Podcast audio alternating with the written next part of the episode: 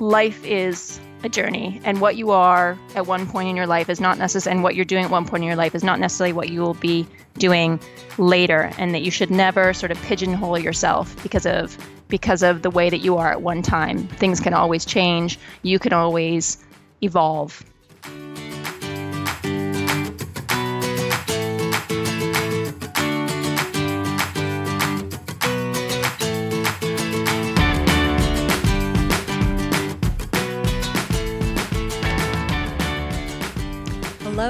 welcome to the Girl Tries Life podcast, where we give you tangible, actionable tips to live your best life. How do we do this? I interview women who are doing fascinating things in all areas of their lives. We're talking about how to run an awesome business, how to do work life balance, how to decrease the overwhelm in your life, how to get your health on track. We cover all these topics with our interviewees. Now, today we are joined by Leah Garrad-Cole. Now, Leah is the co founder of Love Child Organics, a company that makes all kinds of organic baby foods within Canada. Now, they also work in, the, in North America, but if you have been into a Walmart, a Shoppers Drug Mart, Superstore, Safeway, you name it, and you're a mom or a parent, you will have seen their food. You may even have it in your diaper bag as you speak. But I talked to Leah about how they grew this from an idea, from the need from her and her husband to start their own business into one of the biggest Canadian brands. We talk about their experience on Dragon's Den and how they put that pitch together, how they basically propelled their brand from one that was a little less known to a brand that most parents will have heard of, very trusted, very nutritious food for your kids. We talk about entrepreneurship. We also talk about her recently released cookbook, It All Begins with Food. So that kind of shows parents how to do this at home. So you don't just have to go for I mean, the fantastic pouches and cereals and all that kind of stuff that they have, but how you can make food at home that appeals to your kids, your toddlers, your babies, and something that parents want to eat as well. Now, I have made some of these recipes. I absolutely adored them, and I look forward to introducing some more of this into my family life. But Leah has some fantastic advice to offer to entrepreneurs. And we also talk about the best life lesson that she's ever learned and a book that completely rocked her world. So it's a fantastic interview. I think you'll get a lot out of it. And whether you're starting a business, whether it's a service organization or it's a retail product, I think you'll really get a lot out of the advice that Leah has to offer. So without further ado, let's head over to the interview.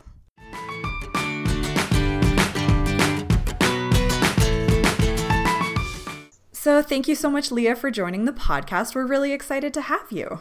Thank you very much for having me. So, before the days of Love Child Organics, you you said you have a background in teaching, and your husband mm-hmm. had has a background in business. But sort of for, with those two different aspects, what kind of took you guys from going, "Hey, this is an interesting idea," of sort of like making like organic food to we should actually do this. What was that transition? Well, part of it was that we did have a big change in our lives at that time. We moved from the UK. My husband's English, and I've been living there with him for a number of years. And we moved back to Canada, where I'm from so we had to, you know, decide what we were going to do. He had actually been in banking and I'd been a teacher. And when we got here, you know, he quickly realized he wasn't going to be able to do what he used to do, and I was going to have to go on the on the teacher on call list, which wasn't really what I wanted to do. And we'd also had a baby. So we, you know, we talked a little bit about starting a business, but it suddenly became more of a necessity. We we needed to find a way to make a living for our family. So once we sort of discovered something we were interested in, we decided it was it was time to just go ahead and do it. And we knew that we were a good fit in terms of our skills. You know, I'm more sort of creative and values driven, and he has a finance background, so it we just fit together really well. But I mean, banking is so different to like a retail product, right? Like, so Very. did you have to do a lot of research? Did you have to find mentors in the field? Like, how, what did you do to boost your comfort level? I don't think we had a comfort level for a long time. Yeah. Um, we we did a lot of research. It took about 18 months to launch our first set of products, and yeah, it was just it was just a ton of of, of research and then just going for it. Really, I mean, we didn't we didn't know what we were doing in terms of understanding retail. Um, that was definitely a really, really big learning curve. The food part was easy. We could make a really clean product. We found some. We found a co-packer to work with us, and that part was okay. But it was um, understanding how you know big mass stores work and listing fees and all those different things that I had no idea about, you know, regulations, getting organic certification, all those things, those were a huge learning curve. And so you had a child shortly before this all started. So mm-hmm. new family, what did your days look like? Like how many how many hours were you guys putting in? quite a lot. I mean, to be fair, my husband really did a lot more of the work at the very beginning when I still had a small baby. And then once we launched, I jumped in um, full time at that point. And that point when we launched, we had two children. So my daughter was three at that point, and my son was eight months old. And w- we jumped in. Luckily, we, you know, childcare wise, we decided to get a nanny at that point because it was just impossible otherwise.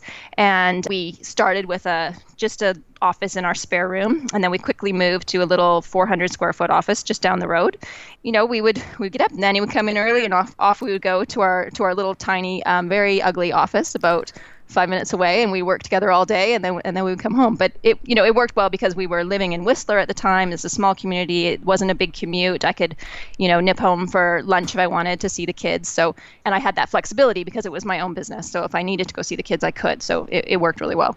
How did you guys work together? Was it uh, did you have challenges? Did it did it carry over into home life? Yeah, I mean, we definitely we definitely had challenges. I mean, when somebody, it's really hard if somebody at work does something that you don't like or you disagree with them to completely forget about it later in the day. Um, so that that was difficult at times. But that said, we've had so many people say to us, "We can't believe how well you guys work together," because we we do, and I think it's because we have very different skills. So I really trust what he knows and understands, and he really trusts what I know and understand, and we complement each other really well in that way. But you know, I certainly think it's been a challenge more in terms of your your marriage ends up coming second, the business is first, and you end up talking about the business all the time, you know, right until you fall asleep. That's what you end up speaking about that and the kids. And yeah. so I would say, in terms of like, you know, the marriage side, that part of it was difficult, but in a lot of ways, it brought us, I think it's brought us much closer as well. I have a new appreciation for his abilities, and I think he does for mine too. And you know, getting to know that side of him is very nice because we often don't really get to ever know our spouse at work. We don't really understand what they're like there, and I ha- now have a complete understanding, and he does of mean, and, and and that's been really nice. Yeah, that's great. Yeah, no, you're right. You don't see that side of your spouse mm-hmm. for the most part, so it's um, yeah, that shared admiration and trust in what they do. That's got to be incredible. Mm-hmm, definitely. So, the dra- so Dragon's Den. Um, why mm-hmm. did you guys choose to go on the Den? Was it was it for the money? Was it for awareness? Was it both? It was both. We did need an investment at the time. Um, we could have gone other places to get one, but we did need some money. And then also, this was a brand that we, you know, we knew very early on that we wanted this to be a national brand. We never intended it for it to be small at all. And so we thought doing Dragon's Den was a great way to get some publicity quite quickly that would be national. Really, I think that was kind of the driving force behind it. The fact that we ended up doing a deal was wonderful, but we certainly didn't absolutely need that to happen or have that expectation when we went on the show. And sort of how did you prepare for that pitch? Like, did you test it with anyone? We didn't test it with anyone except for ourselves, but we wrote out a script and we practiced it, the two of us, you know, in our living room many, many times. And you do work with a producer on the show who gives you some tips on your pitch. And, you know, they tell you that, that you need to have some sort of gimmick when you come on, which is why we had bibs and uh, with Love Child on them that the dragons wore. And we had a cart full of produce. that was kind of, you know, more their idea. But, yeah, I mean, we just we just sort of practiced it between the two of us. Actually, maybe we should have had somebody else listen to it, but I don't think we did. Well, I mean, you did fine, so I don't think necessarily. did you worry at all? I went back and I watched it. Did you worry at all that they wouldn't like the flavor of it because everyone's tastes are different?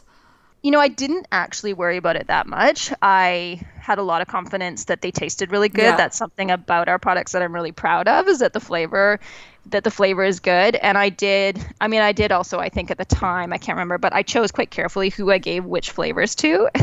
so I think I gave a more difficult flavor to somebody that I thought would be more difficult. Yeah. And so, no, not really. And luckily, they were all very nice about it. So, in the due diligence process, like, I'm not sure if this is still the case, but it was the largest deal that had ever been done. I'm mm-hmm. not sure if that holds. I don't think today. it is anymore, but it was at the time. Yes, yeah. it was the largest deal ever in Canadian Dragon's Den history. Which is nuts. And in that due diligence process, part of what made it the biggest deal is that you guys had landed Walmart US. So For someone that's wanting to go into the retail space, like what was all involved in getting it into Walmart? Like, how do you approach a giant like that? Okay, well, I mean, at first, when we first went onto Dragon's Den, we we were in Walmart Canada, and how we approached them was we just we wrote an email. Honestly, we wrote an email with pictures of the product, and you know, we knew that pouch baby food was was big in other countries, especially organic pouch baby food. And so we knew that it was something that would would do well here if they would accept it. And interestingly enough, they did right back. So, you know, I think anybody can approach a big retailer, but you have to be able to have proof that you can provide an adequate supply to them because that's the biggest thing for them. You have to be able to prove that you can do that and you also have to be able to prove that there's a there's a market for it. So all that was kind of in the email. And then basically, my husband John and our salesperson at the time went together and and spoke to them, got a meeting and spoke to them, and it and it happened. As far as Walmart US, I mean, that said, we are not in Walmart US anymore. That actually didn't work out. But we basically that happened through Walmart Canada. Because of Walmart Canada, Walmart US became interested, and we were able to get our products down there and you're in Shoppers Drug Mart as well across the country. Mm-hmm. I feel like I can't go into a store and not see Love Child, which is amazing. Yeah, I know it is amazing. We're pretty much in almost, I would say, all mass retailers across the country, with the exception of Quebec. We're still kind of working on our distribution there, but otherwise, we're pretty much we're pretty much everywhere, which is you know kind of amazing and exciting but that is like i said that was our that was our goal from the beginning. That's where we wanted to be. Yeah. Well as someone that has recently gone through a birth and babies class i have to say that all the birth and babies moms we've got your pouches in our bags for for outings for the day. So it's um that's good. I mean you've you've definitely you're part of our culture now. So that's good. I mean, that's that's something that we wanted. We didn't want it to just be a product. We wanted it to be a brand that parents, um, especially moms, could really relate to and, and understand. And so, you know, from the beginning, we always wanted the brand to have a real sort of human emotive side to it. And i think that's why people do connect to it and why we do have you know a lot of loyalty for our brand. And so what was uh, when did you guys decide to expand from pouches? Because you now make like biscuits and cereals mm-hmm. and yeah. I'm trying to think how long after we started. I think we brought out our first snack products about a year and a half in. I mean we knew that um, retailers would be more interested in us if we had a full array of products that they could choose from that um, fit all their needs. So they, you know, they want cereals, they want baby cookies, they want snacks, they want um, they want everything. And so we just tried to do that as quickly as we could. And I think that's one of the other reasons it was successful is because we we made innovation a, a top priority, and we tried to put out new products every six months, and we still continue to do that. We've done that from the beginning, new products every six months. That's exciting. So what's next? Hmm. What's, what's next? what, what, are we allowed to know that's next? we actually, I could probably tell you about this. We right now we have um, a snack product called our Love Ducks, and they're extremely popular. Um, everybody loves them, and so we're bringing out a couple more flavors of those in um, September, October, and then we also have a couple more flavors of our Oaty Chomps, which are um, one of our bars that are the most popular. And then um, in the spring, we're definitely going to be um, looking at more at more more pouches, and we have a whole bunch of product product innovation as well planned out really over the next three years. So you can expect to keep seeing more and more from Love Child every season. Oh, that's fantastic! So the brand has recently, well, I guess a couple years ago, been acquired. So what was that process? Uh, were you guys looking for someone to acquire you? Did they come to you? So this all happened. We were acquired in October 2015 by um, a company called Green Space Brands, and it's a public company out of Toronto. As you can see, I'm still at Love Child. I still run the brand. So that process was we were basically thinking about looking for investment originally, um, and then we ended up speaking to not Green Space Brands, but actually a couple of other companies that wanted to actually purchase us. And I think that got the conversation started at the time. And we never really imagined that we would sell that early. But to be honest, the first three years of the business, they were good, but they were the most stressful time of our lives. And we were under huge financial strain personally you know we had put every bit of money that we that we had into the business we remortgaged we and it was it was hard it was really really difficult and very scary and so although we never intended to sell that early when the option came up we decided that for us, for this being our first business, selling at that point was was the right thing. And yeah, Green Space Brands did approach. They did approach us, and we were yeah, and we were able to to come to an agreement with with them that we were all happy with, and and I'm still I'm I'm still there. So. Oh, that's incredible. Mm-hmm. So, backing up a bit in terms of your love of organic food, is that something that has, you know, has been with you since you were growing up or did this develop over time? Um, you know, my my parents, my mom in particular, she definitely gave us all real whole ingredients. I don't recall whether or not they were organic. You know, it was um, but she definitely always cooked from scratch, and that was important to her. And we didn't eat very much processed food growing up. I think the organic obsession, I would call it, because I am pretty obsessed, it started for me a bit before I started having children. I would say probably about 10 years ago. And then once I had children, it became something I was very, very interested in. And of course, then starting this brand has become something that's really just a part of my life that I really believe in. And, and um, so it's just progressed, progressed from there. Yeah. And did you have any sort of like nutritional training for, like, did you bolster that in order to launch Love Child or no? No, I didn't. I kind of always felt like maybe I should, but I, I just learned as I went went along. And to be honest, it's been the best sort of education I could possibly have um, been able to get. I think, and so you know, I'm the sort of person that's um, very good at sort of learning and researching when I need to, and so I really just just did it just did it that way. Yeah. So I kind of first learned about y- you as an individual when I picked up your cookbook recently because I knew about the brand and I, I think I had remembered seeing you guys on Dragon's Den. And then I picked up this cookbook and it really is, it's almost like a love letter to healthy eating for children and really involving them in the food. Like it's not mm-hmm. just the recipes and the recipes are fabulous and they're they're food that I you know, I just want to throw this out there for the listeners. This is food that I, as a parent, enjoy as well as my son enjoys, which mm-hmm. can be really difficult to find in kids' cookbooks. Um, mm-hmm. You know, it's often stuff that you, you as the parent are like, nope, we will eat separate meals, and I don't, as a mother, want to do that. So, mm-hmm. what? How long was this process of developing the cookbook, like start to finish? I think it was probably start to finish, like from the time that it was first mentioned to me, it was probably about two years. Um, I would say that the actual writing of it myself took a year, and then it takes about a year for the the publisher to actually get it get it printed, edited, and printed, and all and and so all that side of things. So yeah, it's about a two year process. And I think a lot of people go on whether it's Pinterest or, or other cookbooks and look at a recipe and goes, "Oh, that just looks amazing. Must have been easy to make." How long does it take you to test a recipe? You know, some recipes came together in like one or two tries, but most of them did not. They were sort of around 10 tries, I would say. Some I got up to probably 15 because I'm a home cook and I'm you know, I'm not a trained chef.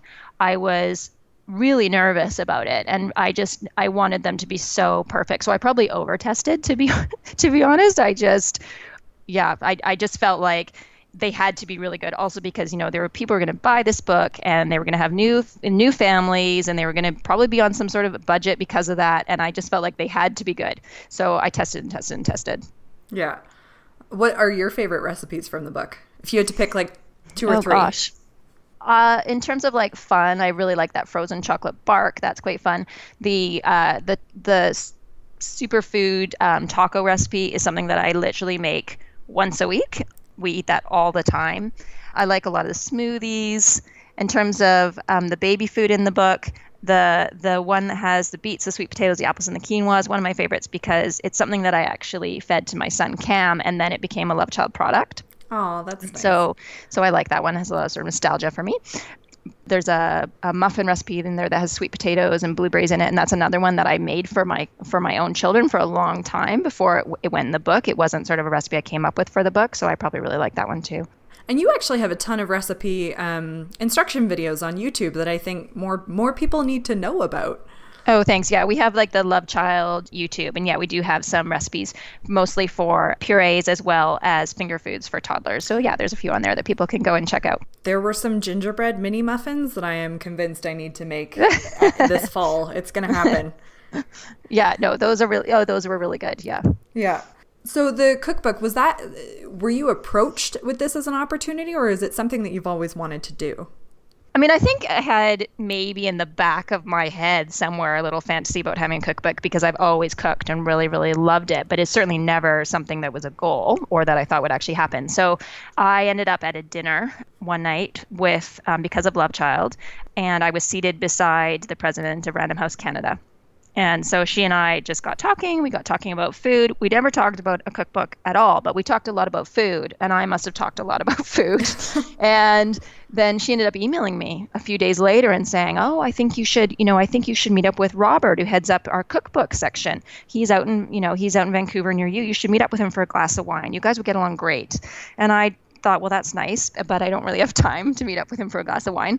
And I never did anything about it. And then she wrote me about two months later and said, I don't think I made myself clear. I think maybe you and Robert should meet up to talk about a cookbook. And so I was like, oh, okay. So off I went and I met up with him. And he, you know, said that they were looking for, um, a baby food book and I told him that you know I'd be interested in writing something that was bigger than that because I felt that baby food was such a short time and I wanted if I was going to write a book I wanted something that had more longevity. And he said, okay, but you need to write a proposal. So I wrote they they give you some instructions on how to write a proposal. It's about 45 pages long and you write out, you know, you give some examples of recipes and you talk about you know what you want your book to really be about, the tone that you want in your book, etc. and you you kind of lay it all out like this really detailed outline. So I sent that off to him and then it went to their panel at Random House and then uh, they made me made me an offer to write it. So that's kind of how it all went down. Yeah, that's awesome.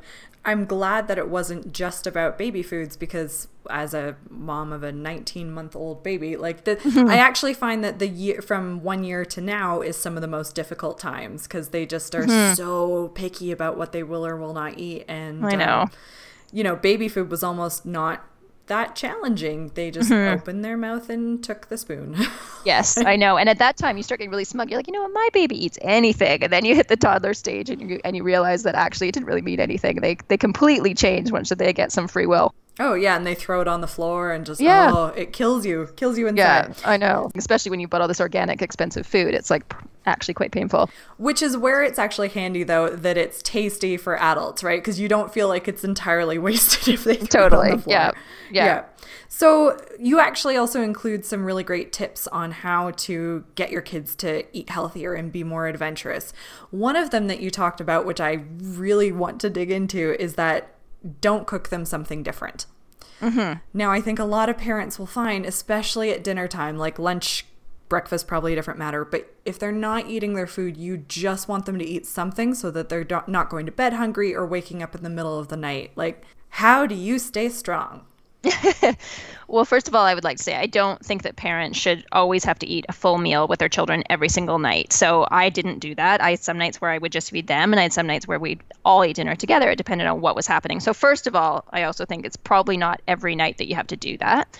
But but then I think one of the biggest things is put food on the table that you that you know that they will like to a certain extent. So say for example if you were trying like a curry recipe and you were thinking they're really not going to eat this, but we're going to give it a try.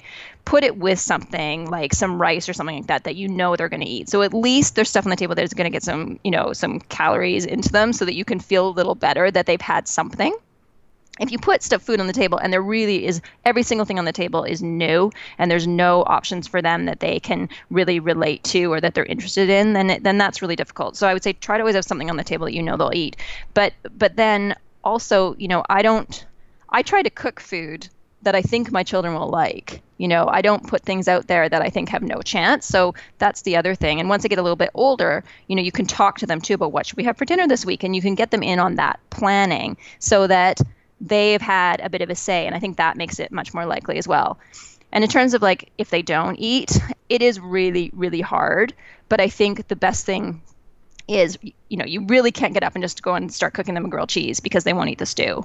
You you, you just i just really think that's not a good idea because then you get into that pattern of doing that and they know that you that you will. But what you can perhaps do is you can set up a system in your house where there always is a bedtime snack. It's a very healthy bedtime snack but it's a little bit away from dinner. And so you don't feel like you've really given in because that's kind of part, part of your routine and you haven't actually cooked something else for dinner. So you can save face a little bit and still get something into them before they go to bed that is good to hear. yeah. so, and you involve your kids in cooking on a regular basis, is that right? Yeah, I do. They really they really love it and you know, especially with writing the cookbook, they were very interested in in what I was doing and my daughter in particular loves loves to cook. So, yeah, it's definitely something that we do we do together a lot and it's interesting to see how they've developed an interest in it because I have an interest in it. Yeah. How old are they now? 5 and 7. Yeah. Oh, that's exciting. And so mm. I can't remember actually this part of the book. Were there was there a section on like school lunches?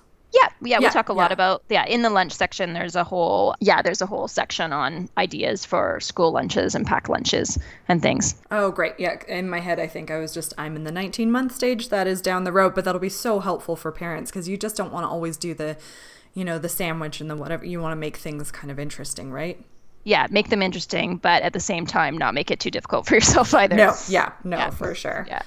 Do you think there's going to be a second cookbook down the line, or?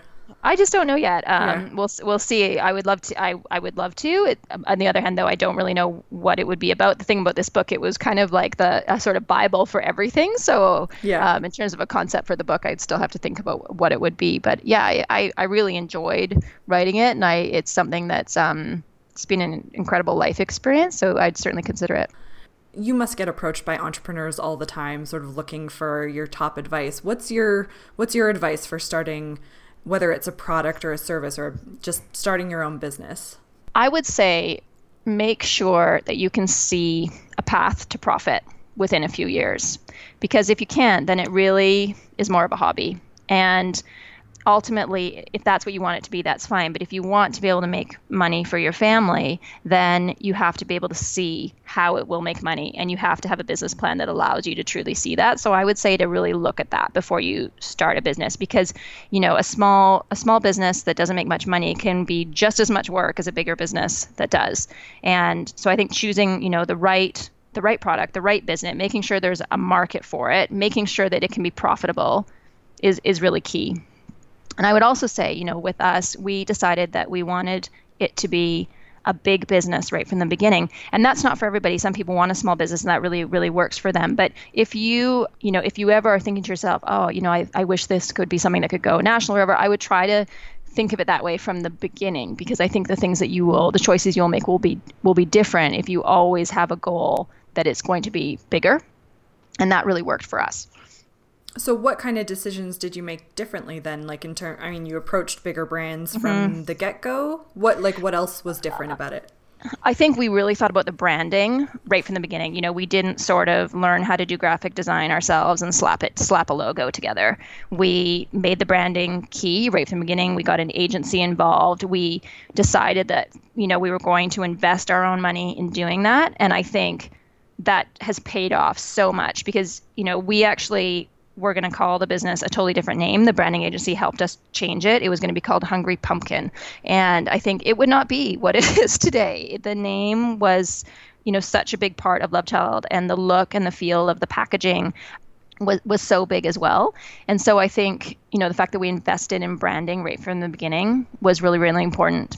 And the other thing that we did is we we thought really hard about what the brand was, what the values were, what the mission was, you know, what we were going to do that was different. We didn't think of it just as products. We we really wanted the brand to be sort of being a living breathing thing right from the right from the beginning and I feel like that's really helped us along the way and as I've seen sort of other sort of smaller brands that sometimes are struggling, I think part of it was they didn't really set the foundation to know what their brand was before they started. And so when you do that, you have to really back up and rethink and, and change things at a time when it's quite stressful to do so because you're already in stores, et cetera, and it's, it's just more difficult. And I think doing all that from the beginning really pays off.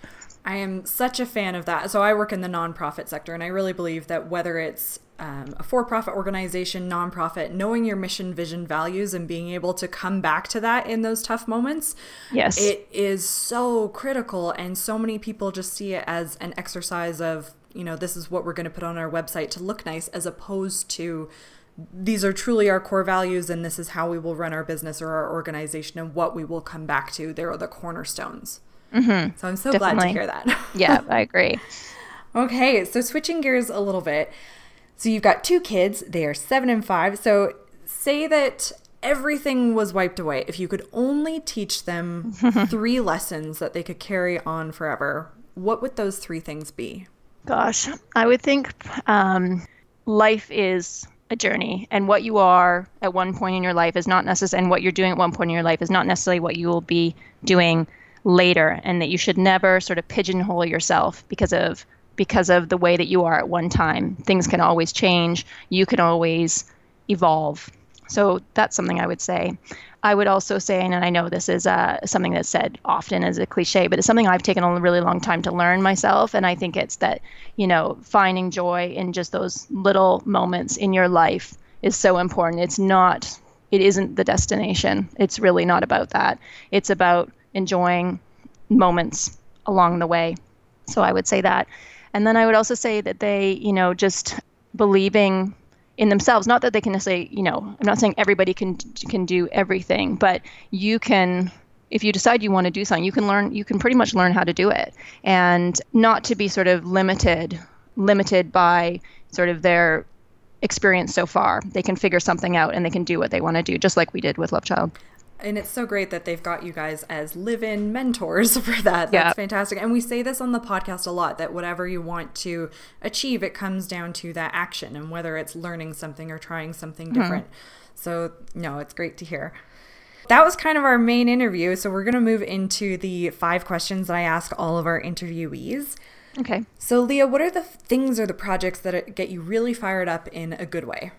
I would say businesses that make a social impact get me fired up. I really, with Love Child, we you know we donate one cent for every product we sell to nonprofits that uh, support children in need, and it's just been the best thing. It really hasn't. You know, people worry, oh, with businesses that you're gonna you know give away too much money or whatever, but it, it all works out in the end, and it's just it's so incredible to feel like with your business that you are able to make a positive change in people's lives.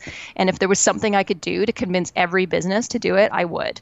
I just I think it's the way forward with business, and I and and I I'm so yeah I'm so passionate about about about that. Yeah. side of business. It blows my mind that most more businesses don't. I actually used to be a community investment professional for a for-profit organization. So I, I I manage that arm of things, but I don't understand why more organizations don't see it as a as a key part of being part of mm-hmm. our community and part of mm-hmm. our society. So I really love that you guys do that because it was uh, I'm forgetting the name now, but it's the first read, first. Well, we actually um, First Book Canada first we've been working Canada. with for the yeah. last three years, but we've now actually we still are working with First Book, and we've added three other nonprofits as well. So we're working with four. So we work with Playground Builders. They um, build play they're based out of Whistler, but they build playgrounds in war-torn countries, and and that's really incredible. You know, you see sort of this blank space at a school in Afghanistan that has nothing, and within two weeks they turn it into an incredible playground using using people um, from there and equipment from there to, to create this playground. And so it also creates jobs and it helps community, etc. So we just love them. So working with them as well. And then we're working with um, Sick Kids Foundation out of Toronto because we want to support children's health. Um, and then also in Vancouver, Baby Go Round. So that is a nonprofit that provides items that people need, like um, strollers and and you know baby bottles and all those sort of things that young families need, and they provide them to different agencies all across BC.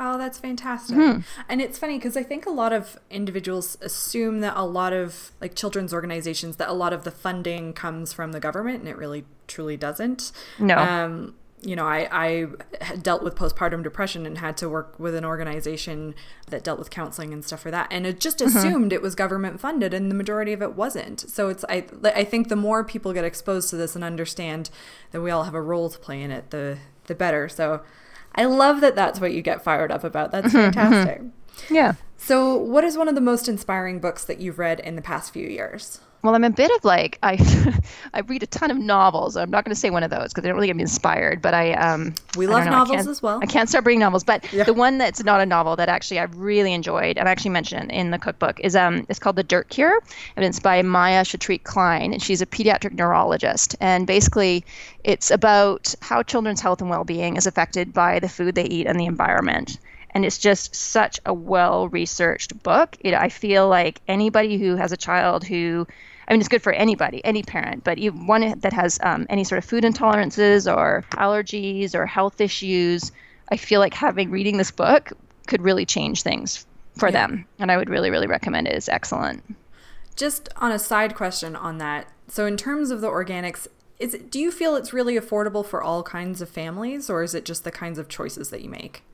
I think it's probably very difficult for some families to eat all organic food. I mean, I completely I completely understand that. But if they could make a few choices with with a few sort of key ingredients that are, you know, on the dirty dozen list, if they could just even buy a few of those, that would help. There's also a whole section in my cookbook on how to budget um, and eat and eat more organic food. So there's lots of different strategies that you can employ to try to make your your diet cleaner. But that said, if organic's not possible, just eating whole real food is, is the number one thing instead of instead of processed, you know, ready-made food. Yeah. And that will go a really long way. Do you have a favorite quote? or words that you live by or I don't I don't know if I I mean there's lots of them that I like. I mean one that stands out to me is basically if you fell over yesterday stand up today that's by H.G. Wells. And I think again that's something I've had to learn and I keep on working on over my life. I'm a bit of I'm not the most optimistic person in the world, and things do get me down quite easily. And sort of learning that, you know, that quote really says to me that, you know, if you fall, that is that's not the end. It's not the end of the world, and it doesn't really set the course for the next day or the next part of your life. You really just need to stand back up again. And I've really learned over time, getting older, that those bad moments are really just moments in time.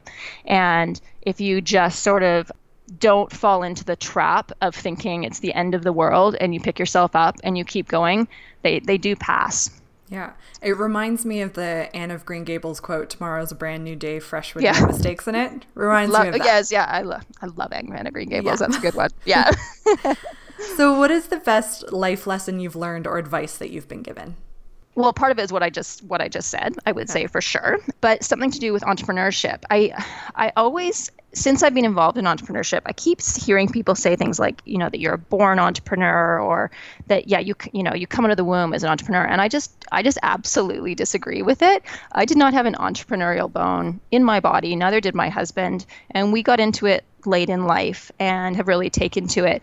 And so I just want people to realize that, you know, if they've always been in like, you know, a classic sort of job and they they think they're just not the entrepreneurial type because that's what we've been told that you either are entrepreneurial or you're not. That is just not true. Completely disagree with it. And i think anybody can be entrepreneurial if they want to be. And it's something that you can learn how to do. And you will just get better and better at it as you do it. And before you know it you are an entrepreneur. And then at that point you probably can never go back to having a regular job. But you know don't think for a second that you can't you can't do it if you want to and i think part of so part of that being an entrepreneur as i see it not being one myself but it's building up that resilience and the courage is that because i think a lot of people see it as risky and scary but yeah. do you like was courage something that you guys just built and flexed like a muscle over time? I mean, I guess I've always been you know, when I was teaching, I would always take on a new role. I never had the same grade twice. I would take on new sort of leader position, leadership positions. So I was always a risk taker, I guess. So maybe that was always there. But financial risk is a whole different like ballgame. It is. It is a whole different ballgame. I mean, some of it for us came out of necessity. You know, we were John was never going to be able to make the money that he'd made in London and in banking. And I was going to have to go on the teacher on call list. And we we needed to figure something out. So it was kind of like we needed to create our own job. And then the other thing is we'd moved up to Whistler, and actually John had tried his hand at real estate for a bit, and he was just a terrible realtor. He would say that as well. It wasn't his thing at all. And at that point we'd moved here, and we were like, what do we do you know you can work for the mountain or you can you can really start your own thing up and so it was kind of out of necessity and so it felt sort of more risky in some ways not to do it like we felt like we just had to jump and do it otherwise we were going to end up in a situation where you know we weren't making the money that that we needed to to to support our family or we were going to have to move at whistler yeah Favorite thing to do in Whistler? Favorite place to eat for people that are traveling there? Oh, okay. My favorite place to eat is Alta Vista Bistro. I love it because their food philosophy is very similar to mine. It's all local organic food, it's super fresh. It's just it's great and the and their menu changes all the time. It's just excellent. So we often go there like on a, you know, whenever we date night. Get on a date night, which doesn't happen very often. But if we do, we will go and sit up at the bar there and usually can get in at the bar and sit and have a beautiful dinner. It's really nice. Nice. And the other thing about Whistler, I would say, it's not really a thing to do, but just remembering that Whistler is amazing in the summer as well as the winter. The summers up here are fantastic, and you know there are there's lakes and there's there's hiking and biking and you know just everything it's it's actually a year round resort so i would just recommend that people don't just think of it as somewhere to come to ski yeah, it's the same. So we're right by the Rocky Mountains, and there's the Sunshine uh, Mountain, and a lot of people just think of it for skiing. And they've been doing this big campaign lately that there's these beautiful meadows at the top in the mm-hmm. summertime that people can go hiking. So I think it's bringing a whole new, uh, whole new set of visitors in uh, the summer. So same with Whistler. That's great. Yeah. So finally, Leah, what does it mean to you to live your best life? To me, it means finding something to do that you feel passionate about. It doesn't have to be the most amazing, you know, ambitious thing in the world, but it just means to be you need to be doing something that you feel passionate about. But then the biggest thing is to just try to enjoy each moment of it. You know, life is life is short. We will have a lot of ups and downs, and I think just trying to live in that moment, appreciate, you know, your friends, your family, your health. Those little things that sometimes we forget about really are the most important things. Yeah. Well, thank you so much, Leah, for being on the podcast. No, thank you so much. I really enjoyed talking to you.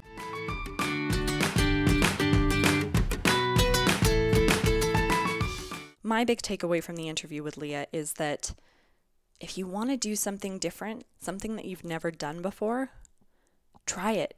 You can do it. You can achieve it. She was a teacher and now has one of the biggest Canadian brands in food, in baby food you know, she says that she wasn't a born entrepreneur. This is something that kind of came out of necessity and an interest and a passion that they had. And that, you know, her and her husband worked hard for this, but that they evolved as individuals and they grew certain skill sets. And the skill sets that they didn't have, they made sure to find the right people and create the right team around them.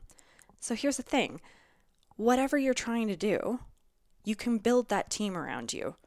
If you're wanting to be the best mom that you can be, why not make sure that you have the right support system around you?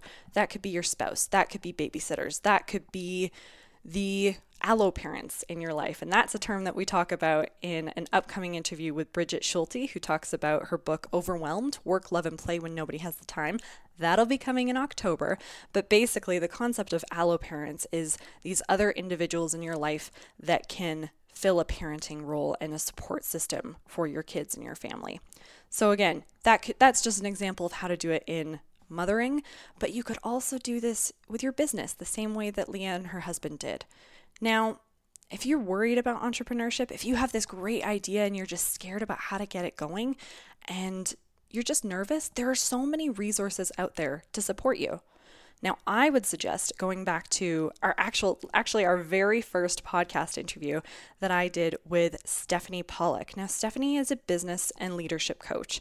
Now, she can talk to you all about entrepreneurship. She can talk to you about the kind of skills that she's coached individuals in to create the most fantastic business out there. Now, she's got the Beyond Pro podcast, but if you want to find the episode that we did, you just go to girltrieslife.com forward slash podcast forward slash 22 because it was episode 22. And I think you'll get a lot of inspiration from that. I just want to thank Leah so much for being on the podcast. It was such a big deal for me. I have benefited so much from her book and from her food. I mean, it literally is in my diaper bag and in my cupboard. And when I couldn't get my kid to eat, Love Child was the food that they ate. So, highly recommend their brand. Highly recommend the book It All Begins with Food. And you can find all the links to that at the show notes for today, which is at girltrieslife.com forward slash podcast forward slash three five for episode 35. Now, I hope you will join me at our next episode, which is two weeks from today, and will be with Anita Hofer. Now, Anita and I know each other from our personal lives. We worked together. I was at an organization that funded the organization that she was at, so we kind of worked together in that sense. Now, what Anita and I talk about is all sorts of things from how she trekked the Camino de Santiago, that was her sort of big 40th birthday adventure, to working in the nonprofit sector, having a job in communications, and how she grew that, how she got back to work after being a stay at home parent. We talk about her vision for the nonprofit sector. And I just had a blast with Anita. She's such a thoughtful human being, and I can tell you, if you are a big reader, she has tons of fantastic books to recommend. I even went and read some of them right away myself. So I highly recommend you tune in for that one. So the best way to do that is to subscribe. You can do that on iTunes. Just search for Girl Tries Life, hit subscribe, and you will not miss a single episode. It'll come automatically into your feed. If you are enjoying the podcast, I would so greatly appreciate it if right now you would go on over to iTunes and leave us a review. Now, if you're subscribed, you have to actually go out into the search function to find it. Search Girl Tries Life. You'll see three little squares there. Click on the one that says reviews and you can leave it right there. It'll take less than a minute, but it will make such a big difference and I will so appreciate it. And if you want to hear the smile that will be on my face, this is what a happy Victoria sounds like, please leave a review. It would show me that this podcast is adding value to your life. And that is my goal, right, guys? I do not just do this for myself, I do this to make sure that you are learning these lessons that these incredible women have to offer. And, anyways, I would greatly appreciate a review. I hope you guys tune in next time. And until then, let's take some advice from Leah. If you have an idea, a big dream, start to think about who those people are, what those skills are that you need, that you can develop yourself, and the people that you can bring around you to fulfill them. So make that list today.